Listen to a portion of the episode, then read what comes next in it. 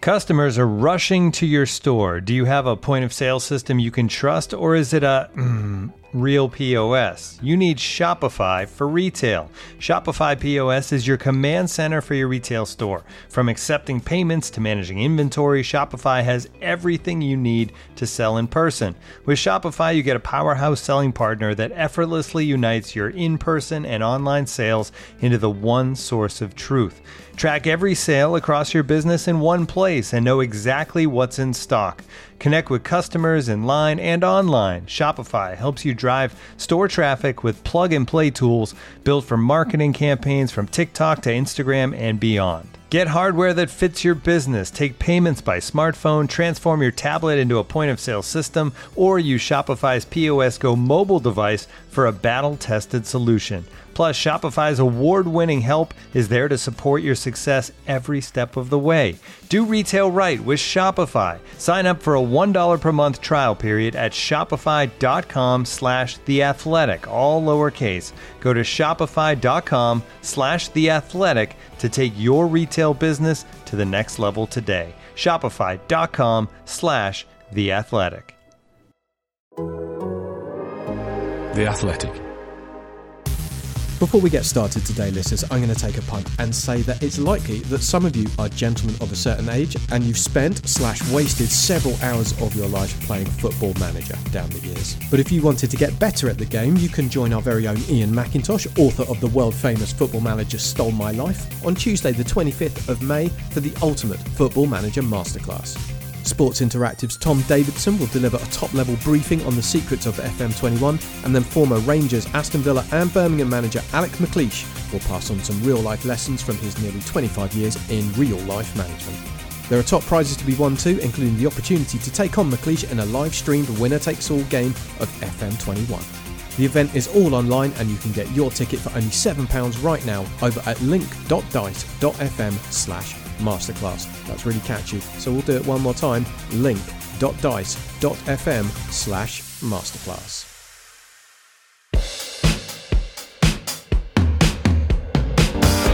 Hello and welcome to the Totally Scottish Football Show in association with Paddy Power. Coming up, the Ibrox Invincibles, Adios Accies, and bugger me, it's Kelly Dundee. I'm Andrew Slavin, alongside me, senior producer at Motherwell, and sometimes appears on Sportscene. It's Laura Brannan. Hello, Laura. Hello. it's like my cameo appearance. Yeah, the shot. Everyone deserves their five seconds of fame, and you nailed it. Uh, also joining us, uh, you can hear him sometimes now on Tifo podcast, which is a bit of a relegation, let's say, from this one. Hello, JJ Bull. Hello. Would you like to hear the Starlight Zone from Sonic 1? No. We're going to be joined by Hibs defender Paul Hanlon ahead of the Scottish Cup final. Um, but Laura, the season is over for Motherwell. Um, Yay, finally. but it doesn't end for you because you need to come up with like swanky new ideas for next season. no, we've got another two weeks before we can finish up for what we call the end of our season. It's a bit like, um, you know, when you finish up from school, you don't realise the teachers actually have a lot of work still to do while you're getting to run off and play with your friends. It's a bit like that. We've got a lot of kind of behind the scenes stuff to do in the media department, just sort of rounding up projects and end of season edits and then prepping for the new year. And plus, because when the boys come back, it's going to be during the Euros. And um, I don't know about you guys, but I don't want to do a lot of work around that time. I'm going to be off watching a lot of the games. So I'm going to pub, try and pub. get a, exactly. I'm going to try and get a head start for that, so I don't have to do a lot of it mid June. Yeah, we're going to be talking about Steve Clarke uh, and the Scotland squad he's going to pick for the Euros. But first, the final Premiership weekend of the season. Half of the games finished goalless, but the other half brought drama and some entertainment. So let's start with the champions. This is the Totally Scottish Football Show, sponsored by Paddy Power. The journey is finally complete. From the bottom to the top, Rangers are champions of Scotland. Steven Gerrard's Rangers recorded an entire league campaign unbeaten while also breaking the 100 point barrier as they fired four past Aberdeen on Saturday. It's their first unbeaten top division season since 1898 99. Staggering. Yeah, I don't even remember that one. Laura, do you? Uh, just. I'm older than you think. You're 200 years old. I'm wise old lady. It's a new record, folks, uh, in Scottish football 26 clean sheets in 38 games. I mean, Jeez, imagine what the fans would have done if it was 27, eh? Oh God. Are we going to start there? Are we, JJ? You're don't going to bring up the fan fiasco in Glasgow? Well, the minority of fans who ruined it for everyone, non-football fans and football fans alike in Glasgow. It's probably not worth talking, spending too much time on. It's very complicated. Other, well, is it? Is it complicated? No, I don't think it is. it's really not. Yeah, I agree. But but in saying that, can we just separate what happened on Friday night with the pyro display down at the Clyde? Because Fair point, actually, Laura. Yeah. that was completely lawful, um, and Looked cool. it looked amazing. I, I tweeted saying it looked kind of Eastern European levels. This is the sort of stuff that I've seen when I've been working like in Croatia, covering ultra groups and stuff like that. Uh, the fact that it was so well planned out. I don't even think anyone really knew about it. I, I one of our players actually lives in the flats just above the Clyde, and he was saying that it was just his, his living room just lit up red. All of a sudden, he looked outside and it was just going on, and like they didn't really. I don't think anyone had caught wind of it in the build up to it, and it was all social distance as well, so no one can have a go at them. That's true. Um, it was all safe, and yeah, what a spectacle! The photos were incredible. So yeah, really, really impressed by that. It, it reminded me very much of the Battle of Winterfell in Game of Thrones, when the Red Witch has to light all these swords and it all goes up in fire. It's really, really, really sexy. It's a good comparison. And I suppose the actual celebrations uh, by the rest of the people in Glasgow City Centre was like the Red Wedding. Absolutely, you can't you can't suggest that any of Yeah. them are the Dothraki. And by the way, the behaviour of some of those was absolutely disgraceful. And uh, Rangers have rightly come out and called out the small minority of fans or whatever they want to call them who've gone out kicking the hell out of each other because they've won the league. Awful, awful people. I am actually I was I was going through city centre Glasgow on Saturday because I was going to Central Station and the way I, I walked I passed by George Square and it was quite early on. It was kind of just after the games had not long finished so they, they were just, just newly arrived at George Square. And to be honest the atmosphere it was it was happy. Um, everyone was in good spirits. The, the police weren't challenging. They were they were talking to people but they weren't being aggressive. But I said as I walked past I was texting one of my friends and I said this this will turn. Because you could sense mm. that everyone was so drunk that you knew that it's one of these things that it takes the smallest thing to just spark people when they're that drunk. Yeah. and it was not a surprise to hear hours later that it had Not to mention the whole point that the club told fans not to, to gather in large numbers. In, Well, I mean, that's selfish in this place. I understand people want to celebrate. It is selfish breaking. It's people who haven't gone to funerals because they're not allowed to, and these people have just gone out and been all hanging out together. I get it, right? I get the idea they want to celebrate. Um, it's a huge achievement. The, I mean, talk about all the clean sheets and whatever, and how many points and games they've won. But it's you just can't do it. And I mean, there's also parts of there's groups going around singing the sectarian stuff again. Yeah, like this is not every Rangers fan. They're mm. like a I know a lot of really nice ones. So like you know, I'm not saying for a second it's all Rangers fans, but come to on, me it's, it's just the violence for me. I just i do not get it. When you're out celebrating Yeah. something and you're you're with like-minded people no one's there challenging you. You're all rangers fans together. You all support the same club. How does something like that spark off? Who is aggravating you that much? They're not there representing the club, but they, they have ended up dragging the club that they support through the mud. Um, and let's just focus on the fact that, you know, Rangers' season has been so, so good. Unbelievable records this season. They maintain like a 100% home record in the Premiership. The first team to do it in like almost 20 years. And they're 25 points clear of Celtic. That that just sums up their dominance. What the hell is Joe Lewis doing for that first goal? Yeah, good question, JJ. I I have watched it several times. I have no idea what he's doing. Do you want to retract your uh, suggestion that Scotland should nationalise Joe Lewis? No, I love Joe Lewis. He was like rushed back from injury because Gary Woods is injured, so he couldn't play. So there's no keepers basically. So Lewis had to play. But um, the way that ball goes in, if you haven't seen it, it's like a cross on the right. It's like a shot. I don't even know what it is. It's and a uh, cross. It's a Lewis cross. dives out the way, but puts the ball in his own net behind him. It's like when the it looks like a FIFA glitch. It looks like a glitch from a video game. I don't Yeah, absolutely. know how to describe it otherwise.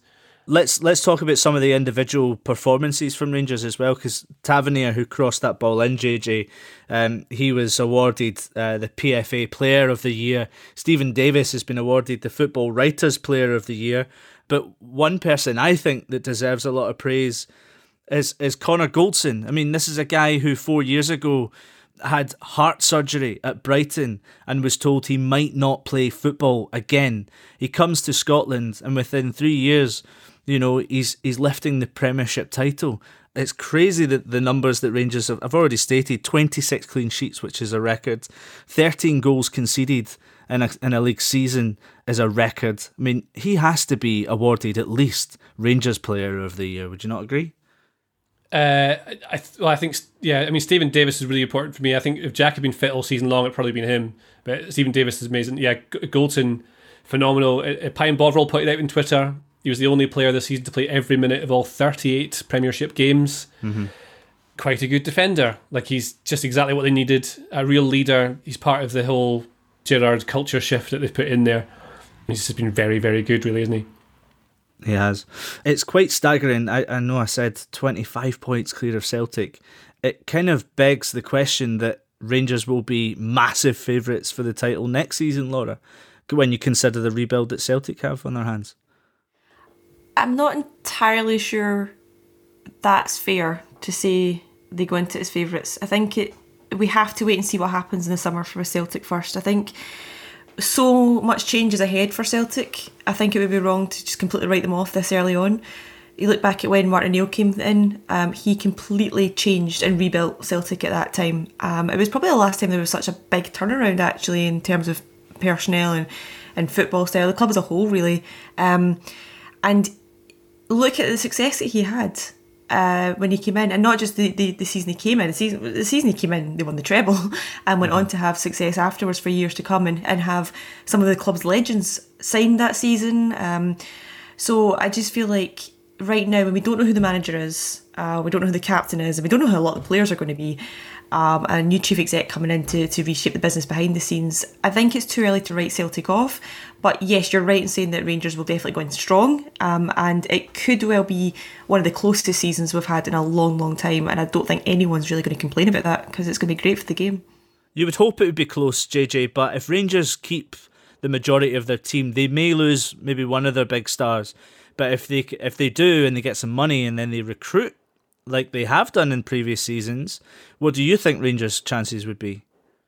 Well, I mean, you're already just narrowing it down to Rangers and Celtic when clearly there's going to be a third challenger in the mix based on what we saw in this game.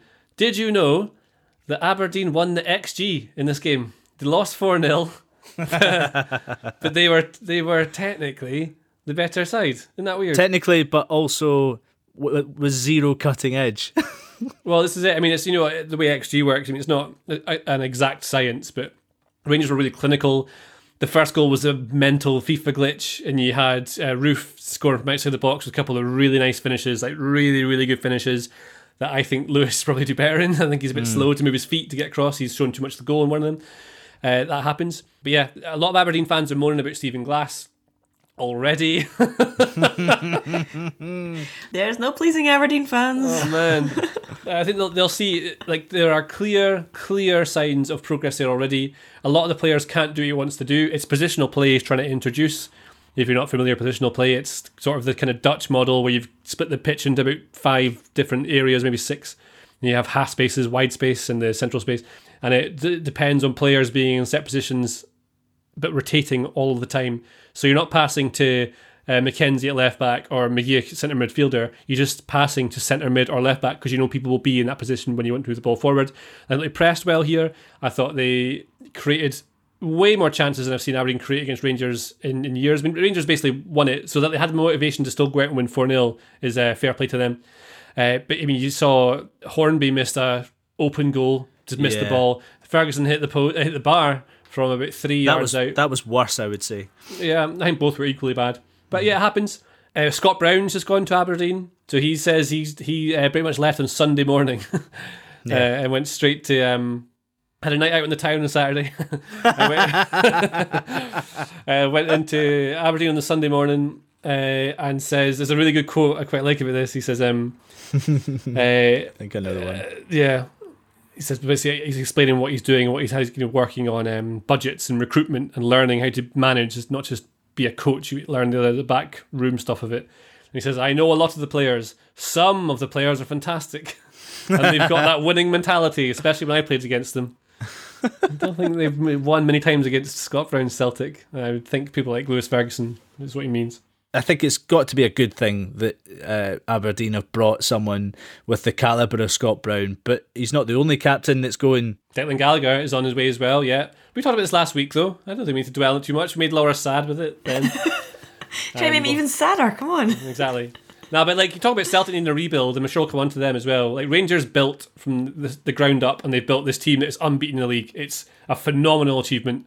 Celtic need to rebuild now. Clearly, they're in a bit of trouble. I, I think Rangers are quite further ahead. I don't know if I agree with you, Laurie. I think Celtic are, need a bit of work to do. If I also said something, well, in the league this year, what the hell do I know? Aberdeen in the same position, need a proper rebuild. A lot of players has got let go. People like Ash Taylor have gone. Uh, you've got Anderson come back in. Devlin's getting a new contract. There's a few things that um, are changing over the summer. They've got a lot of recruitment to get right. And uh, we'll see how many of the ones who are fantastic, according to Scott Brown, survive the cut. Yeah, uh, well, we, we round that section up by saying congratulations to Rangers. What a monumental season it was for them. Aberdeen, they finished fourth, I think, JJ. So, not a terrible season on paper, but the football hasn't been great. But up next, we're going to talk about the Staggies, who are staying up. Uh, Harry, is there any truth in the rumours that you're off to Spain in the summer? Uh, uh, uh, sorry, me, uh, me no hablo inglés. Uh, What about one of the Manchester clubs? oh, well, you know, it's. Uh, Well, Harry, what about my source who says you're keen to stay at Spurs? Uh, can we keep the questions sensible, please? Kane's future at Spurs remains uncertain, but you're guaranteed to get money back as a free bet if one leg of your four-fold acca lets you down. Paddy Power. Max free bet £10, min odds 1 to 5 on each leg. Online exclusive, exclude shop bets and enhanced match odds. T's and C's apply. 18 plus begambleaware.org. Looking for an assist with your credit card but can't get a hold of anyone? Luckily, with 24 7 US based live customer service from Discover, everyone has the option to talk to a real person anytime, day or night. Yep, you heard that right. You can talk to a real human in customer service at any time. Sounds like a real game changer if you ask us. Make the right call and get the service you deserve with Discover. Limitations apply. See terms at discover.com/slash credit card. On Apple Podcasts, Spotify, Smart Speaker, and now ad free on The Athletic. This is the Totally Scottish Football Show with Andrew Slaven. That's Jordan White pinching it off Lawless, and he set Gardyne away! And Michael Gardyne scores the goal that might just keep Ross County in the top division. Ross County had to avoid defeat to avoid the relegation playoff, and they went one better. They came from behind at Motherwell to win 2 1 on Sunday. Michael Gardyne with the winner, Laura, after a glorious goal from Iain Vigurs to level the scores. Not the way you would have hoped to have ended it, Laura, because obviously, as well, it was Allan Campbell's final game and he never got one. Yeah, it is quite sad actually. Allan Campbell's been at Motherwell since the, the day he was born. He's Motherwell through and through, and um, Born under the is- pool table, yeah? classy. Um, he's he's given so much to the club, and he is. I, I'm sure I've said it a million times before, but he is the most dedicated individual footballer I've ever met in terms of his passion, his desire, his his drive uh, to be a success. He is like no other footballer I've ever met. He is so focused. He's in the gym first thing in the morning. He does double everyone else. He is the most headstrong person and sensible footballer ever. Um, and he has given Motherwell a lot over the years, and the fans absolutely adore him. So to see him limp off after I think it was six minutes, uh, it was some very short time into the Dundee United game last week, midweek, um, and not actually get his final farewell because it was really disappointing because we were hoping that he'd iced wha- whatever the problem was. He was we were hoping that he'd ice it enough um, to get over in time for Sunday's game. I think had it been a week between the games, had it happened Saturday to Saturday, he would have made it. I think it was just a wee bit too quick turnaround for him, and it's just really disappointing because although there was no fans in the ground, it would still be nice for him personally to have had his final moment. Um, the fans did make up a banner for him. We hung up on the scaffolding um, over the stand that's getting redone just now, so that was a nice touch. Um, but still, just a shame. Just a shame he never got his kind of final final farewell. So sad No. to see him go. Yeah, a bad end for Motherwell. Um, but it, Where's he It going? was it was. My lips are sealed. So oh, the so he would is. be So he is going somewhere. well, the rumor would be that Aberdeen would be highly after him, but I think he's be quite expensive, and I've heard that he wants to go to England. That's what I've heard. I personally think um, I would like to see him go to England. I, I feel like if he stayed in Scottish football, I don't think it would push him on to the right level that he, he has the potential to push on to. I think if he stays in Scottish football, um, yes, he will. Um, and I know we kind of touched this with Declan Gallagher last week going to Aberdeen. Yes, it is a is um, more money and it's arguably a, a bigger club in Scotland, but at the same time, is it really going to help his, his progression? Is it going to help push him into the Scotland team when he plays in a similar position to some of our best players? Yeah. I, I feel like going to England would really kind of push him to a new level, and he's, he's more than capable of it. He could definitely play championship level just now. I think Celtic would even be interested in him. I would have thought because yeah, I really like him as well. Uh, We have to say it's Ross County's day, though. Everyone, um, it's it's an Oh, amazing. It's amazing that you know the. This is another reason why we we enjoy the split because it just creates far more competitive football and it turns around people's fortunes. Like when Ross County go and win three of their final three games, and they end up avoiding the the playoffs, uh, which will be Kilmarnock's duty to do. But we have to praise the job that Yogi's done. John John Hughes coming in, difficult job uh, to turn things around there. Um, but I think we kind of thought he would do the right job, Laura. Yeah, I think I think you know what you're getting with Yogi in terms of at least like his personality and his character. We know that how passionate he is. We know he would have that passion drilled into the players, and they would understand exactly what the club is and the, the cause is all about in terms of fighting relegation. He's so open and honest about the work he does. Um, so I, I remember a few weeks ago, he was, I think it might have been when they played Celtic, he said in an interview pre-match, um, watch out because we're, we're going to score a score from a set piece today because we've been working on free kicks.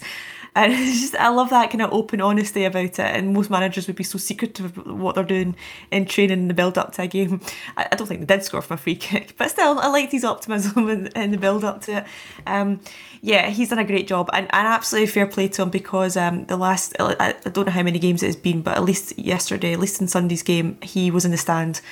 Um, and I know at, at, at Ross County the stand's very small, and when you're sent to the stand, you're technically sent to right behind the dugout, so you're you're only like a row behind where you normally sit. Um, it's very different at Fir Park. He was very high up and, and far away from his team, so f- absolutely fair play in such a big game, biggest game of the season when it comes down to it. Um, and he managed to still lead his team from from very high up. um, Get and better still view have from high as well. Of course you do, but you can see the whole thing. Yeah. yeah, but I dare say the manager wants to be the one on the touchline screaming the instructions Oh, and not sure. have to pass them through a mouthpiece or whatever. You can tell me this because you've been in the games. Can you not? Surely you can just shout from the top of the. Is he allowed to shout? Just like any normal don't fan would do. Yeah, I don't know if you're allowed to. I don't know what the rules are there. I mean, you could definitely shout, but you could definitely be heard. um, I, d- I mean, I dare say the players would um, pretend they didn't hear you because they'd be like, "Whoa, I, I, I didn't. Are you talking? To, he's talking to you." Um, I, I think that's why um, players have not enjoyed having um, playing in front of empty stadiums this year because especially the ones on the wing have absolutely no excuse for not um, hearing the managers and the coaches instructions so yeah I dare say if it's coming from the back of the stand they'll use that excuse but you could definitely be heard Um, just before we move on, I've got to say that Iain Vigurs' goal is one of the goals of the season. It was, Oh, it's beautiful. It was amazing. So nice, isn't it? Yeah, yeah, for sure. Yeah, really, really good. Um, can't believe we're actually going to say this though. Now, um, Hamilton didn't finish tenth. They finished bottom and they are relegated after seven years um, in the top flight. First the pandemic, Andrew, and now this. I mean, I do wonder if the SPFL should just retire tenth. No, like how they do with shirts. just retire tenth place. Just let it always be Hamilton. God bless him. Um, why did it? Why did it finally come to this, JJ? Um, I think they just made too many mistakes during the season. Their team is really young.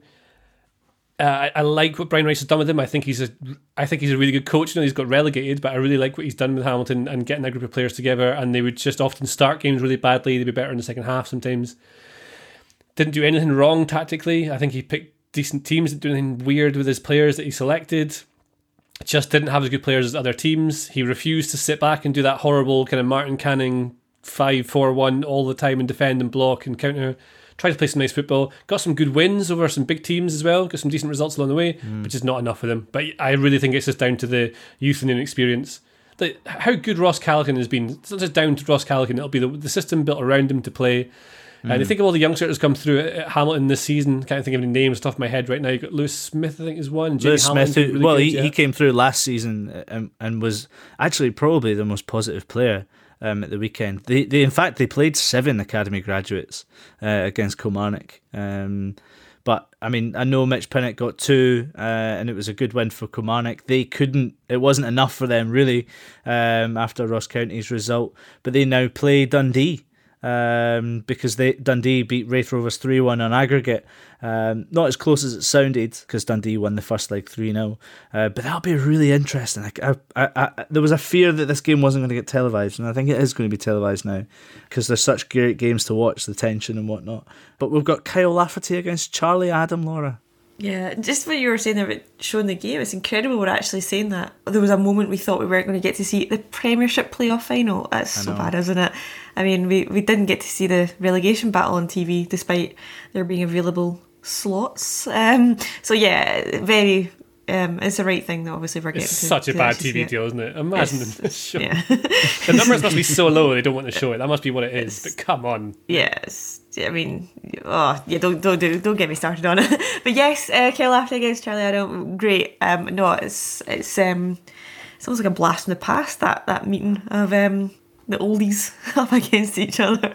Talk about blast from the past. The, the very first promotion playoff uh, final, let's say, was Hamilton against Hibs.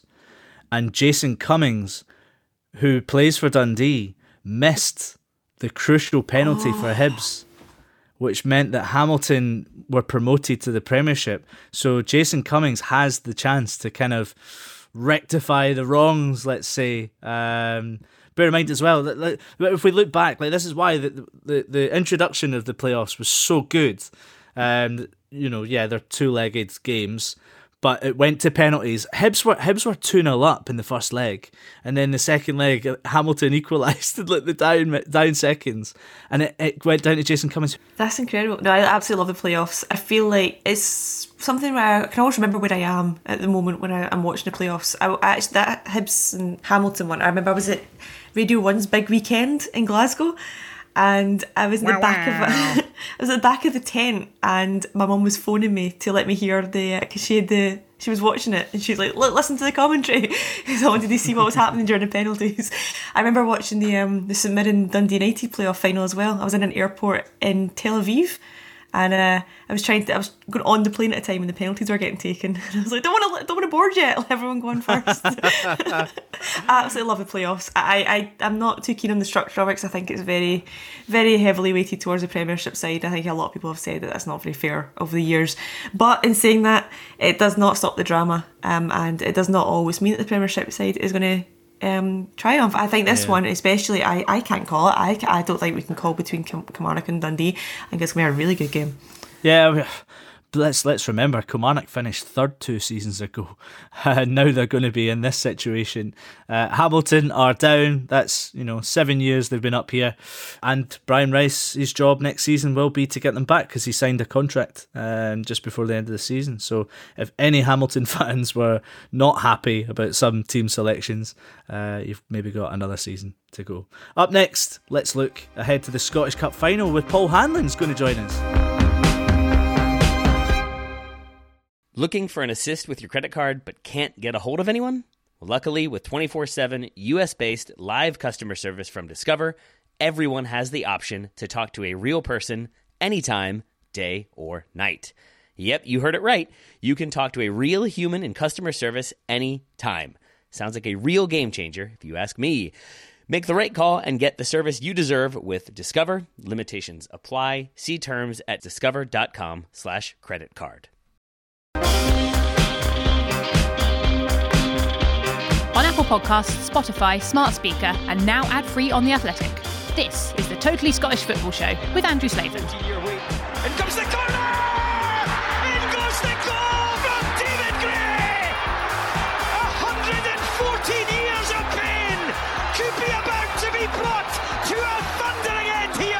It's Hibs versus St Johnstone in the Scottish Cup final this Saturday. Hibs hoping to repeat their Hampden heroics of five years ago. And delighted to say we're joined now by a man who knows all about that day. It's defender Paul Hanlon. Paul, great to speak to you. How is everything and how excited are you ahead of the final? Ah, great, all good. Um, obviously started the started our week today in terms of preparation stuff, and it's all going well so far. Obviously, try to kind of contain the excitement at this early stage uh, as much as possible, but no, you can you can feel it building up quite nicely. And you rested a, a few players at the weekend as well, and they're all fit and ready to go. Seems to be a good decision from Jack Ross, and it was a good a good game, really, to be fair. And a, a draw was maybe a fair result. Yeah, exactly. Um, it, it probably did did work out perfectly for us. Everyone's kind of came through the game well. That the boys that needed minutes, um, so that's us really all up to speed now. Um, and the guys that have played the majority of the games this season have um, I've had a, a rest in their legs and going into the final. So aye, that worked out perfectly from like a physical point of view for for the squad. Um, and then on top of that, we got we got a good result against Celtic as well. All in all, just ideal preparation going into the weekend. On the final, this will be the Hibs' fourth game of the season at an empty Hampden. Do you do you find it makes any difference to like the nerves you feel for a huge game like a final without the fans? does, when their fans there, does it make you more confident, or do you think it does anything to you? I think going maybe the build up going into the game, so maybe like the, the day before and things like that, the nerves are, are, are there yeah. um, as they would be normally. But there's no doubt there's a difference when you turn up to Hampden and it's probably more the warm up, I'd say. When you go out normally like in the at Hampden there's it's such a big stadium and the, the days when it's been full then you're going out to quite a few thousand people just for the warm up. So that really gets you kind of the nerves going, the excitement going. Um, and then obviously when the match properly starts, then you're you're kind of fully concentrated and you're not taking a lot of it in. But um, I I'd probably say the warm up in terms of the big the big big games at Hampden where um, it's kind of a full house. That that's the kind of moments you really realise that there's there's something missing from the from the stadium. How did it feel last week when you were here and on one day it was uh, right? You're getting fans in. Um, you're getting only well 300 each per team, and then uh, what was it? 24 hours later, you're hearing no, no fans after all. I mean, what was the kind of range of emotions there? Yeah, it was. It was. It was difficult because obviously, first and foremost, for our fans um, that have been at home all season, a lot of whom have paid a lot of money for season tickets and not managed to go to a match. Um, what what they've sacrificed is incredible, and it was kind of a, a glimmer of hope for these guys that that thought they, maybe we weren't going to see a, a game all season, and, and, obviously what a game it is to, to get back in for as well. So, I devastated for them, and then obviously personally for me, like I've got two young boys as well that I'm, I'm desperate to obviously get to a game. Like um, my youngest boy was he was born in the like the first main lockdown, so has never been to a match, and my oldest he's kind of getting to the stage now where he'd understand. So aye, for me personally, it would be amazing to have my family there,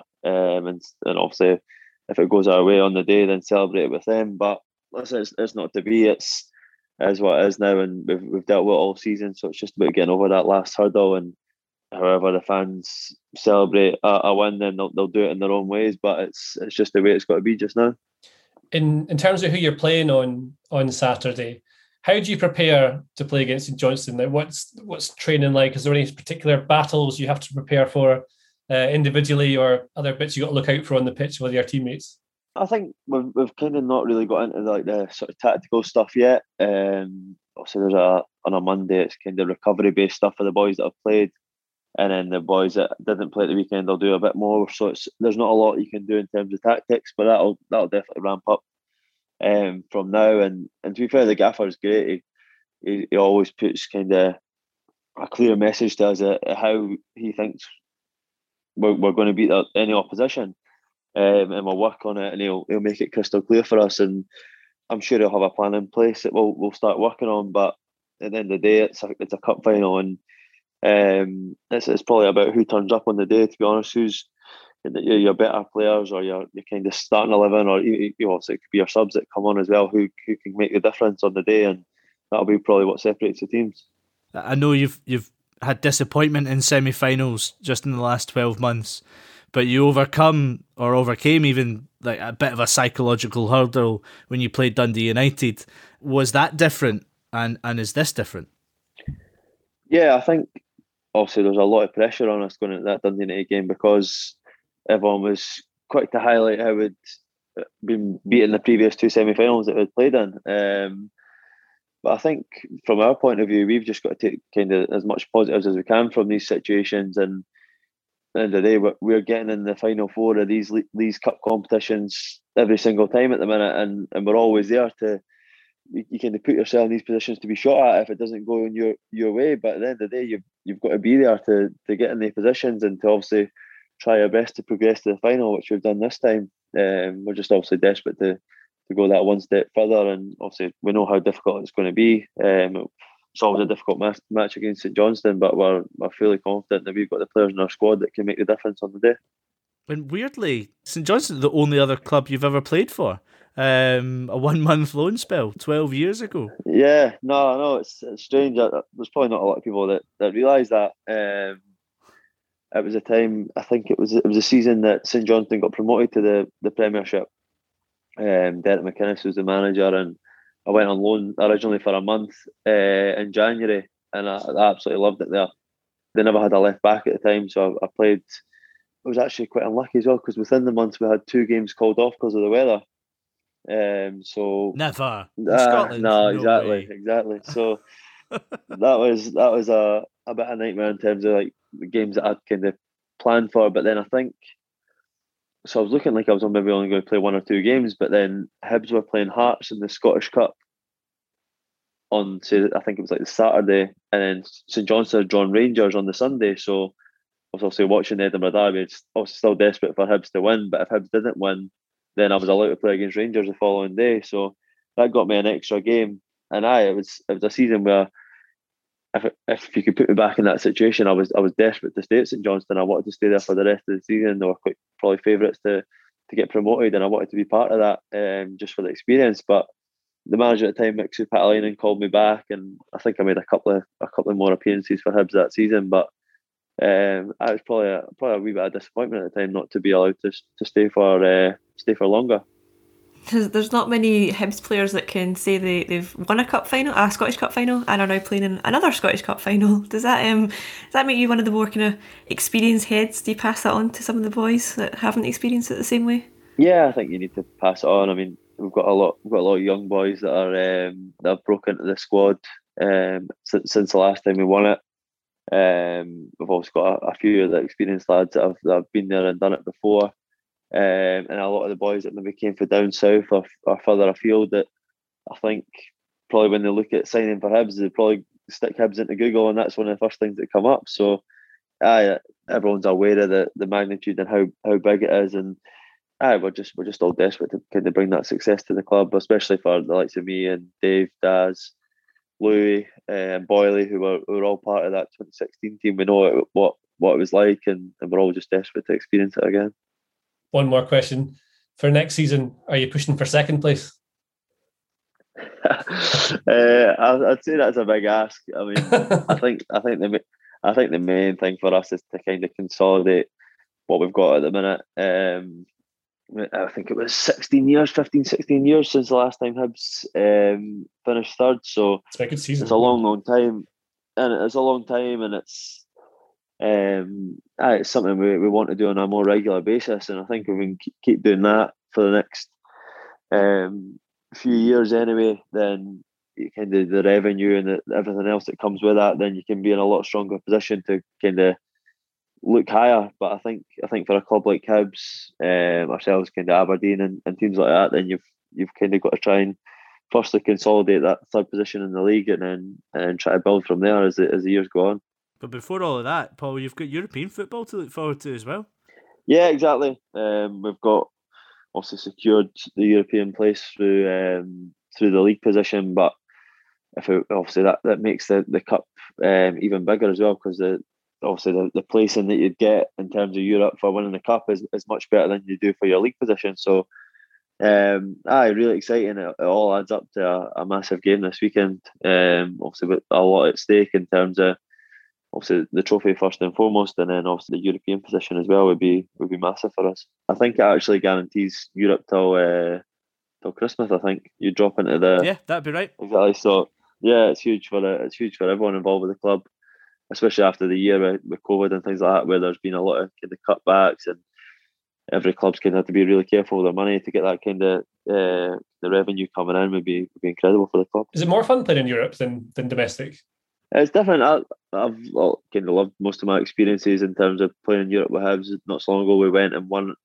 We won one 0 away in Brøndby, and then ended up getting beat on penalties. And ah, there's real special moments, and it's probably obviously you don't know what's going to happen when it comes around to that, but uh, you, it's, there's moments for the fans as well, like these away trips that fans just look, just remember forever. Um, so fingers crossed we we get to that stage and um, fans are allowed allowed back in the stadium, especially Easter Road, but and then obviously further afield as well if they get the chance. So Hibs warm up with a nil-nil draw against Celtic.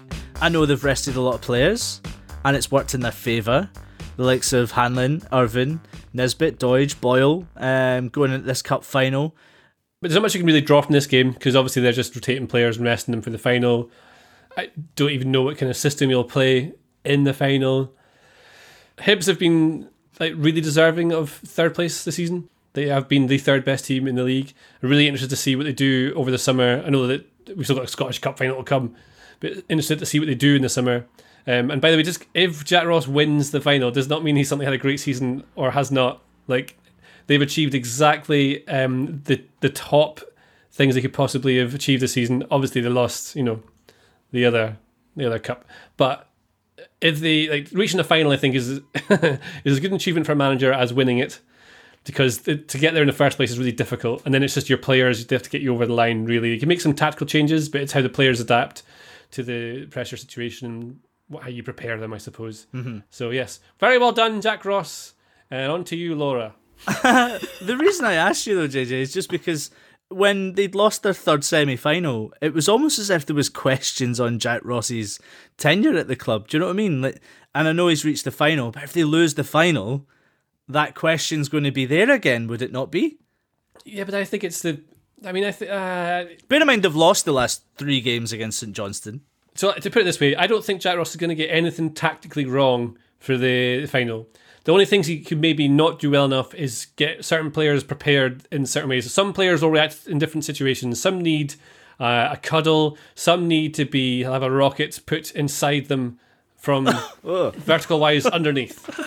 Some, uh, yeah, you know, it's they react different ways. So it's how he deals with the player management, the man management, stuff like that. And then it's down to the players he trusts in that final, the ones that step up to the mark, the ones that are ready to fight for every battle and win every duel is what you need to do.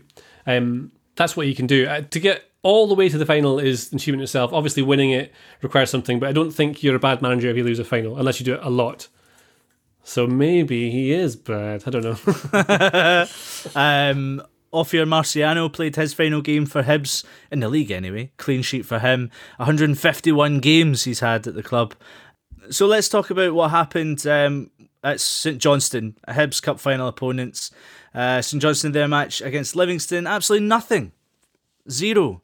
Hee Haw McGraw uh, happened at McDiarmid Park on Saturday. Um, although it, it did confirm fifth place for Callum Davidson's men in his first season in charge. Why he didn't get manager of the year, I don't know. Well, I do know, but I, I find this interesting, right? So Callum Davidson didn't win. What was it? They won five of their first twenty-three league games, right? So he struggled a lot at the start of the season, but everyone has since went on this this um, hype train of Callum Davidson. Why is he not winning Manager of the Month? It's all because the votes were done too early. but it does sound like a South Park song. but remember, we were talking about um, the Martindale, and we were saying, oh, you know, the run he's on, and if he gets to the cup final, if he lifts the cup or whatever, then he's he's obviously Manager of the Month. Livy have only like see the the run that Livy have done since the end of the season is the same as St Johnstone did at the start of the season. Mm-hmm. So in in actual retrospect, Davidson and Martindale have had very similar runs in the league, and they've also had very similar runs in the cup. So really, the difference is the cup final, and it's what Davidson has done in the cup finals. One he has succeeded in, yes, and the other one, not yet. So I think it's unfair to be talking so highly of Davidson and suddenly changing our tune completely about David Martindale from what we were talking about a couple of months back. It's almost as if football fans are quite fickle and change their mind on the basis of one result now and again. we should look into this more. Yeah, agreed. Uh, we should also confirm that that means that Saints qualify for the Sexy League. Whoop whoop. For new listeners, that is the conference, the Europa Conference League, whatever the hell it's called. In case you haven't been on our, our hype train. um, but we should say uh, if they win the Scottish Cup, it does mean that they qualify for the Europa League playoff round. So that that also means then they would, if they lose the playoff, um, they automatically go into the Sexy League, aka the Conference League. Um, so European football for until the end of December potentially, which is amazing. I think I saw as well that St Johnstone have qualified for Europe in six of the last ten seasons or so. That's mental. Yeah, I mean, what's that? What, what a decade! Like St Johnstone fans have had. Very Absolutely jealous. Yeah. But the real story with Saints is the COVID situation. Yeah, this I don't know the ins and outs. I I don't know how much St Johnstone have actually disclosed, but there appears to be a few players who have contracted the coronavirus, um, and as a result of that, a lot of players have had to then isolate as well through the track and trace system. I think there were some sort of um, debate, should I say, uh, between club and government in terms of who who had to isolate and who they could get get away with having back in the squads. They were trying to draft in. I know definitely another keeper. Um, that was before the weekend's game. I know that they're kind of worried about the build up to the, cup final. As I say, I don't know how many players this, this actually directly impacts, but to have this in the build up to a cup final is definitely not the ideal preparation. Um, if you're banned from training and you're not allowed to even keep fit, well, uh, you're keeping fit at home basically. It's, it's Mm. definitely not the ideal situation in the build up when Hibs are obviously fully functioning as normal. It's not only that, Laura. It's the fact that you know, even just last week, six hundred fans were supposed to be attending the game at Hampden, uh, but on Friday, then the government revealed uh, Glasgow is going to be under level three COVID restrictions for another week. So there's going to be no fans at Hampden, That's and there was even you know, That's I about the think game. Aberdeen, JJ Aberdeen even offered uh, for the game to be played at Pittodrie, didn't they? Yeah, it was nice of them. Just move the game then. Like you've got an offer on the table, and I know they'll go, "Oh, it's too late, it's too late," but you know, just hurry up then. I mean, it's you've you've known about this for a few days and I Just switched the plans. It's it's really not that hard to make plans for six hundred people. Yeah. We're not asking for thousands. Yeah, I mean, I'm sure the policing. I mean, the policing is a big issue, right? They need to have that, and then they need to. It's not going to be hard for the media companies to move and set up into their stadium. There's already facilities there. Sums up this season. I, th- I think when we heard it was 600 fans, which was a whole 100 more than the government were going to be allowed, uh, allowing us by default, you're kind of like, well, what's the point? It's kind of an embarrassingly low number. But then, to, what was it 24 hours later? they're like, no, never mind, scrap it, we've changed our minds. Um, it just sums up this whole season to a T. It really does. Um, you, you saw the FA Cup final at the weekend. How amazing did that look? Oh my god, it was brilliant. The Oh. first- I was working, I was working on it. It was it was sensational. the emotions the emotions of everyone's faces it just it it lit up the game i don't i really am not interested in english football i really don't watch it that much but i was hooked on watching that game purely because you you you got the vibe from the stands to the pitch and vice it versa wasn't it wasn't just the the the regular vibe either. It was the it was like an unleashing of emotion. Not just because Leicester had won like their first FA Cup um, in their history but it was just the, it was almost like you could see in the fans faces a, a, re- a relief um, of some sort of normality. And that will return to Scottish football and it is going to be an amazing occasion when it does. Yeah i saw quite a few people tweeting saying that they were like they felt like i want to cry watching this. And i kind of felt like that for uh, like a couple of reasons. I was kind of like caught up in the emotion but also just sort of sad at the same time that we don't have it yet so cannot wait for this to come back it will be an incredible experience when it does Absolutely. Well, last and very much least, St Mirren nil, Dundee United nil. What a lovely Sunday. Um, This St is a bit of fun. over- This game. There was like there's loads of stuff happened, loads of shots. Well, let's uh, talk about it then, JJ. Let's talk about it. terrible finishing. Um, this was this Laura was an end of season match, wasn't it? Just like Yeah. it was like sometimes when I've played like Sunday League and I've had an absolute howler of a night before, and I'm just speaking to the right back because I would normally play on the wing. Um, like, mate, do you fancy just no running for like ten minutes? and you're both in agreement because you're both stinking hungover. Uh, but not suggesting that that's exactly what happened in this game. No, I don't think they were hungover. I thought they were just having a lovely time of football. Lots of yeah, lots of shots. I think there was something like ten or twelve shots each. That doesn't make sense. One had ten, one had twelve. Neither team particularly great. Uh, there was a red card. You like a red card? Definitely a definite Oof. red card. He just mistimed his challenge, went hard on his shin. Yeah, lucky boy, he's okay. He didn't mean it, obviously. He was totally accidental. Mhm. Um, Reckless, wasn't it? Yeah, for sure. Shankland missed a header that I think uh, a better Shankland would have scored. Do you know? If he was on form and feeling confident. But there was lots that happened. It was fun. we we expected a lot more from Lawrence Shankland this season, did we not? I mean, th- I it's, know. it's certainly been the Kevin Nisbet season with regards to two strikers that came up from the championship. Um, only eight Premiership goals for Lawrence. I yeah, I kind of feel like this shape that Dundee United line up in doesn't help Shankland Yeah. this season. it's They've- definitely systematic, isn't it? Like it, yeah, yeah. they've they've not a lot of width um, in the sides, um, and he is forced to then, as a result of that, do a lot of the build-up play. I think. I mean, there was, there was a point where I think when we, when Motherwell scored um, the second goal last week against Dundee United, he was actually the last man defending. Uh, he shouldn't be in the box. He should not be the last man. Um, but I just feel like if he was, if he had someone else providing for him, and he wasn't doing the work behind the strikers, then he could be the natural goal scorer that we know he can be. Maybe maybe Shankland's part of that hype train that you're talking about, Laura. He's just been on it all season. Um, St Mirren, though, highest finish in 32 years.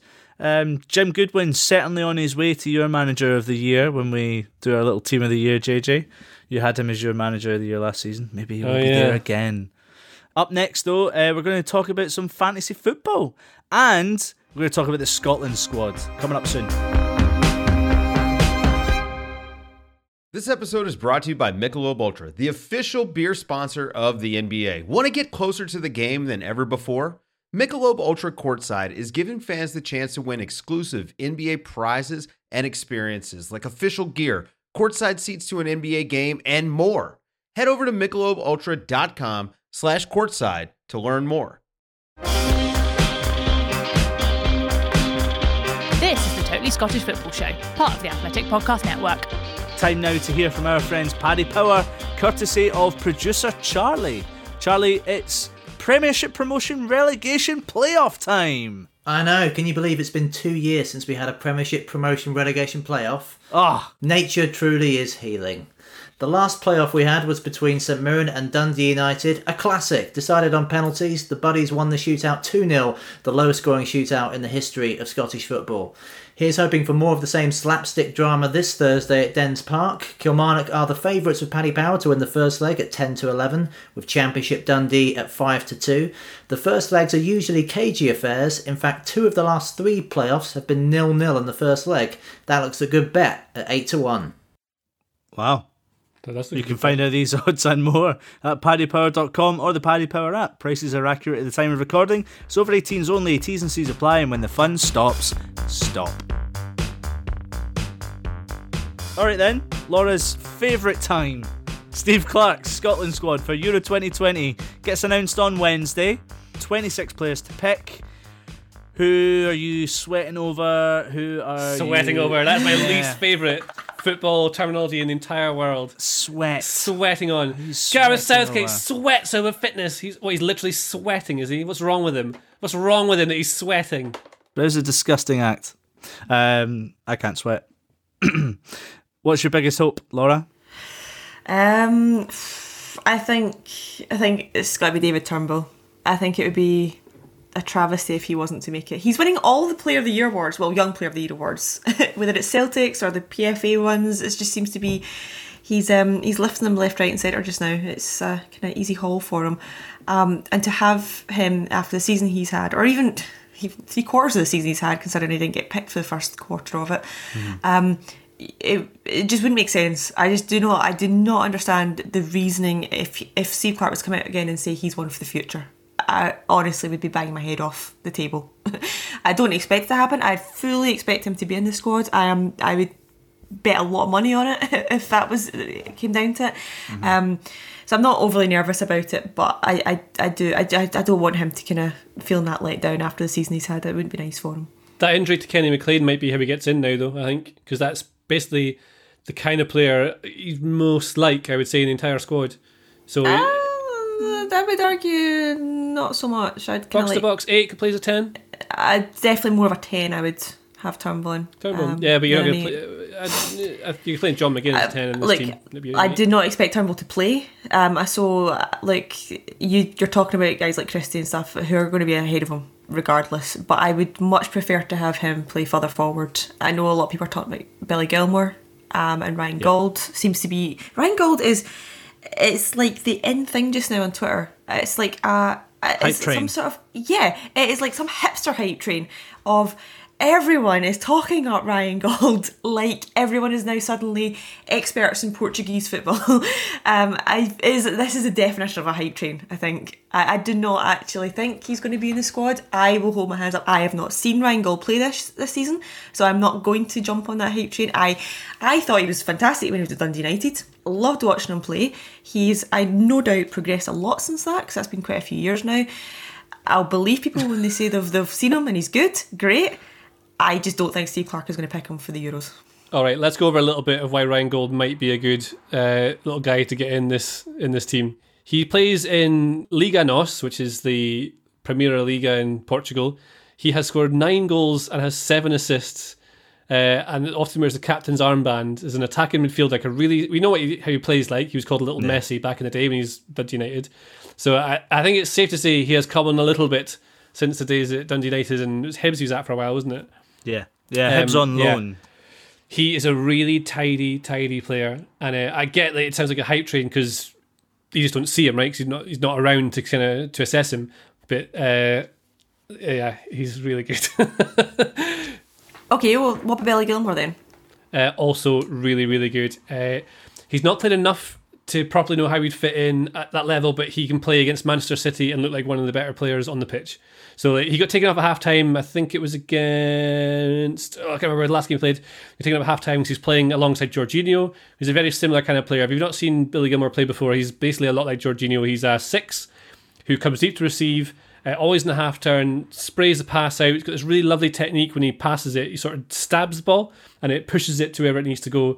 His decision making is excellent. Like he's so young, and he's been 19 maybe. His decision making is what makes him a proper top tier player. If you can play that level in the Premier League, like I'd say, like he's definitely going to be a better player than John Fleck. He's mm-hmm. definitely going to be a better player than Kenny McLean. I love Kenny McLean. He's just a better player than these guys. Maybe not now because he's not got the experience, but how do you get the experience? By playing. And you think Absolutely. Ryan Jack's out the team. The player most like Ryan Jack in the Scotland squad that I've seen, probably Cal McGregor, I'd say, but then it's going to be Billy Gilmour. And um, you're saying Turnbull should go in, and I, I love uh, Turnbull as well. I'd like to see him in, especially now McLean's out. I would love to see Billy Gilmour in there, especially because he's so young. He'd learn an awful lot if he's not going to play now.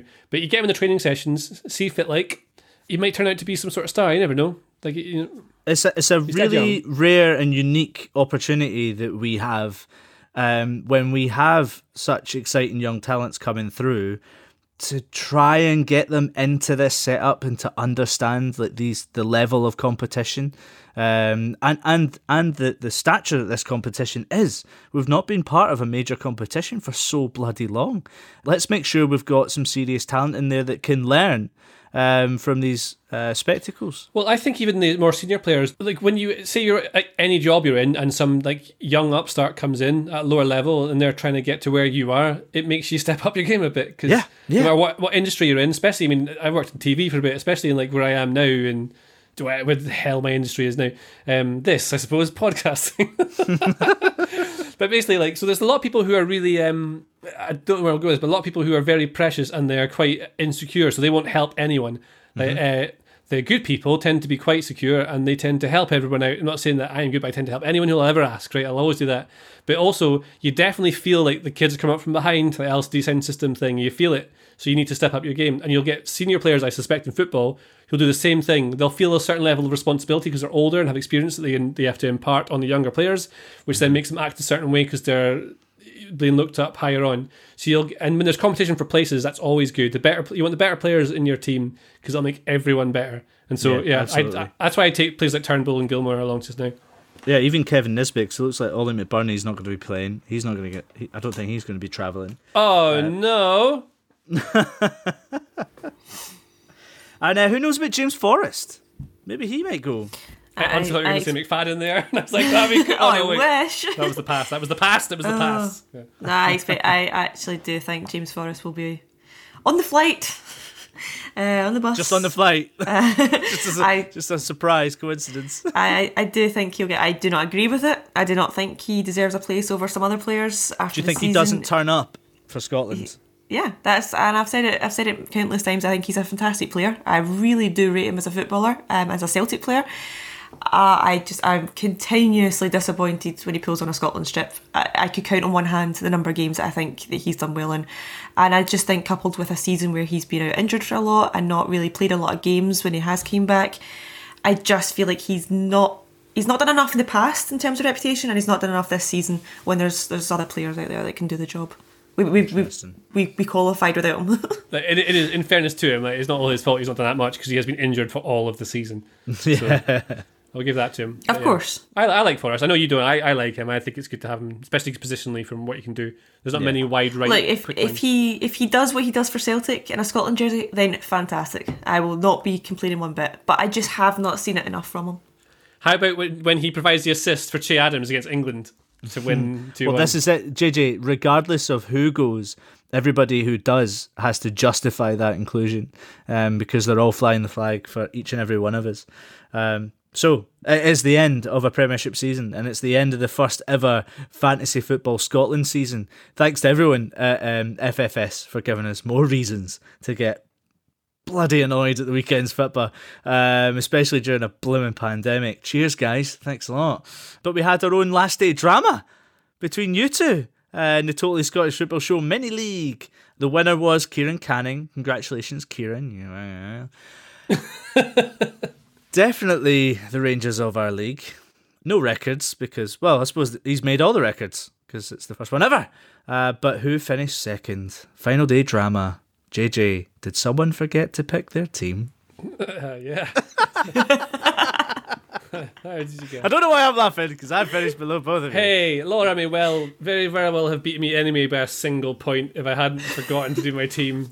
Forgotten James Tavernier was a thing. I mean, that was class. When I saw it, I was like, a single point. Oh my I was God. so pleased It's that like I a got real above league. Laura. Yeah, I was really happy I got above Laura. Like, yes, I've done it. And then I just forgot. I was like, I'd achieved it already. I achieved it too early. I don't have that winning mentality yet. I need to rebuild, cultivate the winning mentality within my squad, and pay attention to the app and uh, my job. Yeah. Captain Tav has absolutely saved my season. I think. What Saved a lot of people's seasons, I Yeah. uh, what a um, genius move from early on to just captain him and leave him with the armband because he wasn't getting that taken off him. Even when he wasn't playing, I was just like, I'm just going to keep him on my bench, just keep him there just in case, in case I forget, and then Yeah. he's not back in again. Um, yeah, what a player to have in your team. I now know how much Steven Gerrard appreciates him. well, well, it was Tavernier who got uh, the most amount of points, 282 of them. And That's insane, by the way. The other two, the other two were also Rangers defenders. Connor Goldson, Borna Barisic were second and third in level of points. And I think the surprise really was that normally in fantasy football you would always pick like a striker. Um, but it was all defenders that really kind of racked up all the points in Final Fa- Final Fantasy. Ah, I've see? twice I've said that. See, if you think it's the strikers that get you the points in the fantasy, that's why you're not winning. Well, Odsonne Edouard, uh, he finished off. He was like the most owned player, but only the seventh highest scorer in the game. So this is it. Like strikers, don't win. And he only turned up in the last few months as well. Now he's trying to get his move away, and that's definitely what he's doing, isn't it? It's, it's Uh, all about it's all about clean sheets and goal scoring defenders. If and you that can do both, why. then- Well, that's on that note. I mean, you've got uh, the other highest scorers outside of the uh, Rangers and Celtic. You've got Martin Boyle is not a defender. He was the highest scoring player outside of Rangers and Celtic. Then Paul McGinn, who's a defender out of Hibs. He's had a great season. Uh, Tommy Hoban, Joe Lewis, and Andy Considine were all Aberdeen players. They had loads of points because they won every game 1 0 or drew 0 0. Uh, Aberdeen yeah. had a lot of clean sheets. In fact, I think Joe Lewis was like second in clean sheets for goalkeepers. We talked about it a lot this season. didn't we? There's cancelled Yeah. games for most of it. It was horrible to watch, and it's all changing. Where's it? Was it say here? It says uh, uh, Iain Vigurs ended the season with the most bookings in the Premiership. He had 17 yellow cards. He got seven. Is that true? He got 17 yellow cards. That's uh, yeah, apparently so. How It's do you do fascinating, that? isn't it? I don't know. That's like as you one get him on the two podcast, games. we should get him on and ask him like, why are you so? Wait, that is one every two games. Did you get banned for a certain amount of games every now and again? Captain's performance.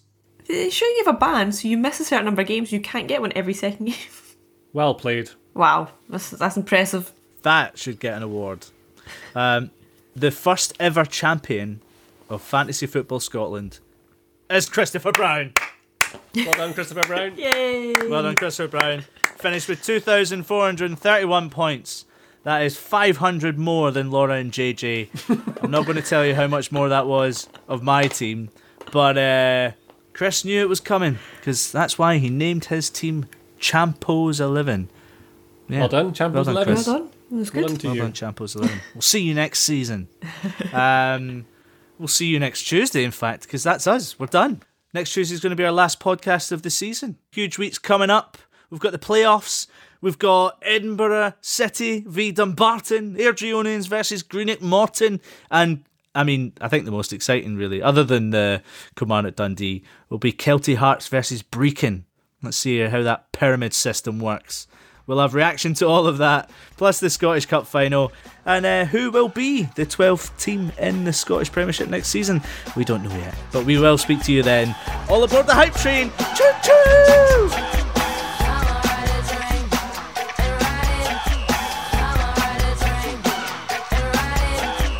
You've been listening to the Totally Scottish Football Show, part of the Athletic Podcast Network. Keep up to date with everything Totally at thetotallyfootballshow.com and by following at The Totally Show on Twitter and Insta. Check out all of the Athletics football podcasts on Apple, Spotify, and all the usual places, or listen ad free on the Athletic app. The Totally Scottish Football Show is a Muddy Knees media production and sponsored by Paddy Power. The Athletic. As you've probably heard by now, we've teamed up with BetMGM this season. We'll be using BetMGM lines to make all of our picks, and we'll have special offers for our listeners each week. If you haven't signed up for BetMGM yet, use bonus code The Athletic, and you'll get a one-year subscription to The Athletic, plus up to a $1,500 first bet offer on your first wager with BetMGM. Here's how it works. Download the BetMGM app and sign up using bonus code The Athletic. Make your first deposit of at least $10. Place your first bet on any game and claim your voucher for a one year subscription to The Athletic.